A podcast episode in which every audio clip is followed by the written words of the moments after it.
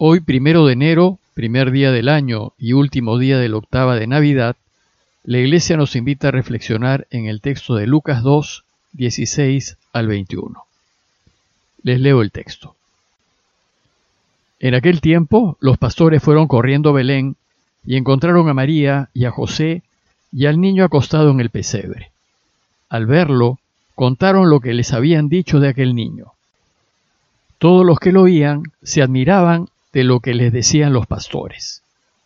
Y María conservaba todas estas cosas, meditándolas en su corazón. Los pastores se volvieron dando gloria y alabanza a Dios por lo que habían visto y oído, todo como les habían dicho.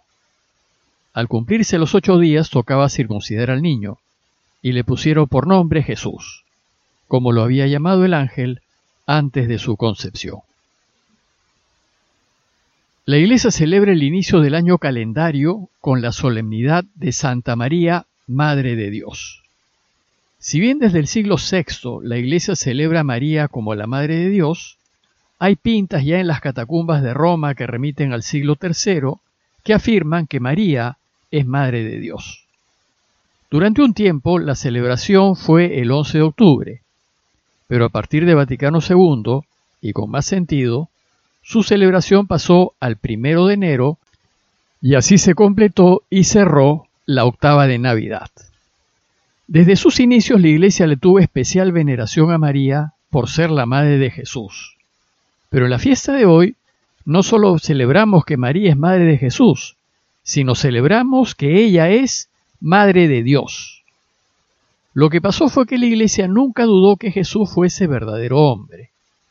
Ella fue testigo de su hambre, de su sed, de su cansancio, de sus dolores, angustias y muerte. Sin embargo, el impacto de la resurrección de Jesús en la iglesia naciente fue de tal magnitud que empezó a considerar que Jesús no pudo ser solamente hombre. Fue muy grande lo que hizo, y lo que hizo solo lo puede hacer Dios.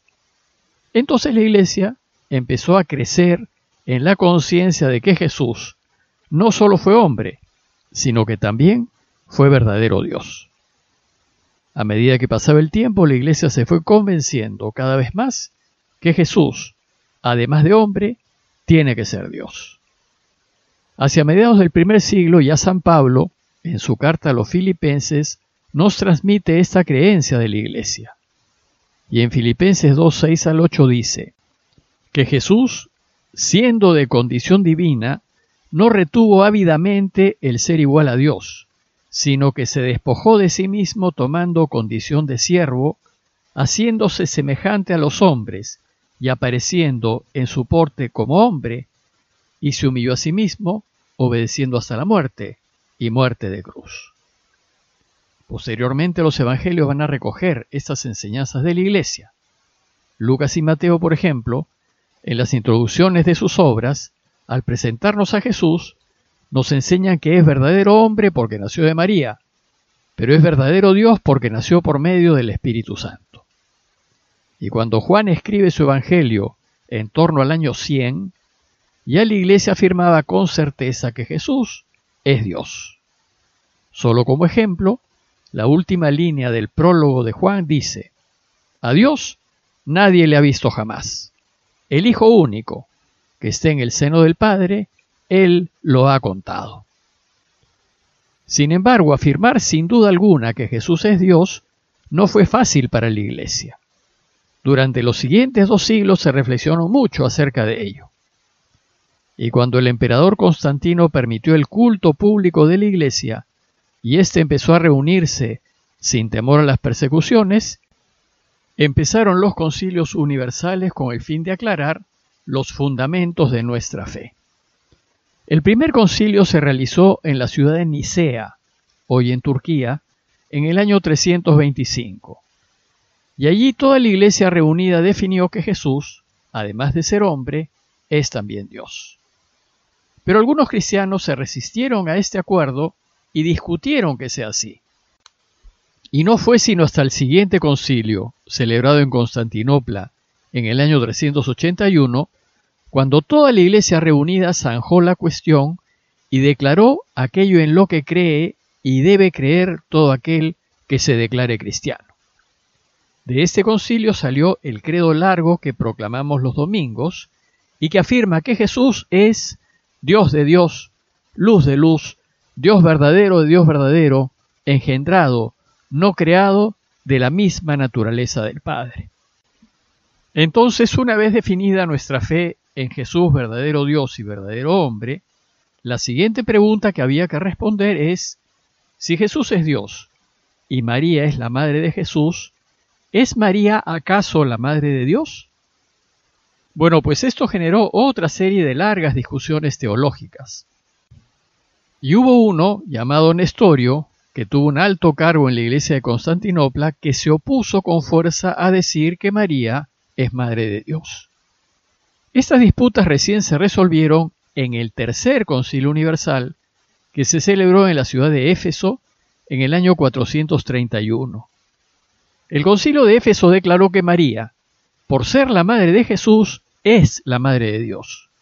No en el sentido de ser el origen de Dios, sino en el sentido de que Dios decidió nacer de mujer y se encarnó en María. Y la palabra griega que usó el concilio para definir esta afirmación de fe fue decir que María es Theotokos, y Theotokos significa la que ha dado a luz a Dios. Hoy nosotros creemos y afirmamos que Jesús es Dios y que María es su madre, y por eso celebramos en este día la solemnidad de María, Madre de Dios. El texto que la Iglesia nos propone para meditar en esta afirmación de fe es muy tierno. Primero nos presenta una imagen de la familia. Dice el texto que los pastores, a quienes los ángeles les habían anunciado que les había nacido un Salvador, el Mesías y el Señor, fueron corriendo a Belén y encontraron a María y a José y al niño acostado en el pesebre. Solo están María, José y el niño en el pesebre, en una gran sencillez y naturalidad. Nada de fuegos artificiales, ni publicidad, ni tumulto. Dios es discreto y actúa sin hacer ruido. Esta escena la completa un grupo de pobres pastores que fueron a contemplar al Dios hecho hombre en ese recién nacido. Dice el texto que al ver al niño, los pastores contaron lo que les habían dicho de aquel niño. Y lo que el ángel les había dicho es, no teman, pues les anuncio una gran alegría, que lo será para todo el pueblo. Les ha nacido hoy en la ciudad de David un Salvador, que es el Mesías, el Señor. Y luego apareció una multitud de ángeles que decían, Gloria a Dios en las alturas y en la tierra pasa a los hombres, en quienes Él se complace.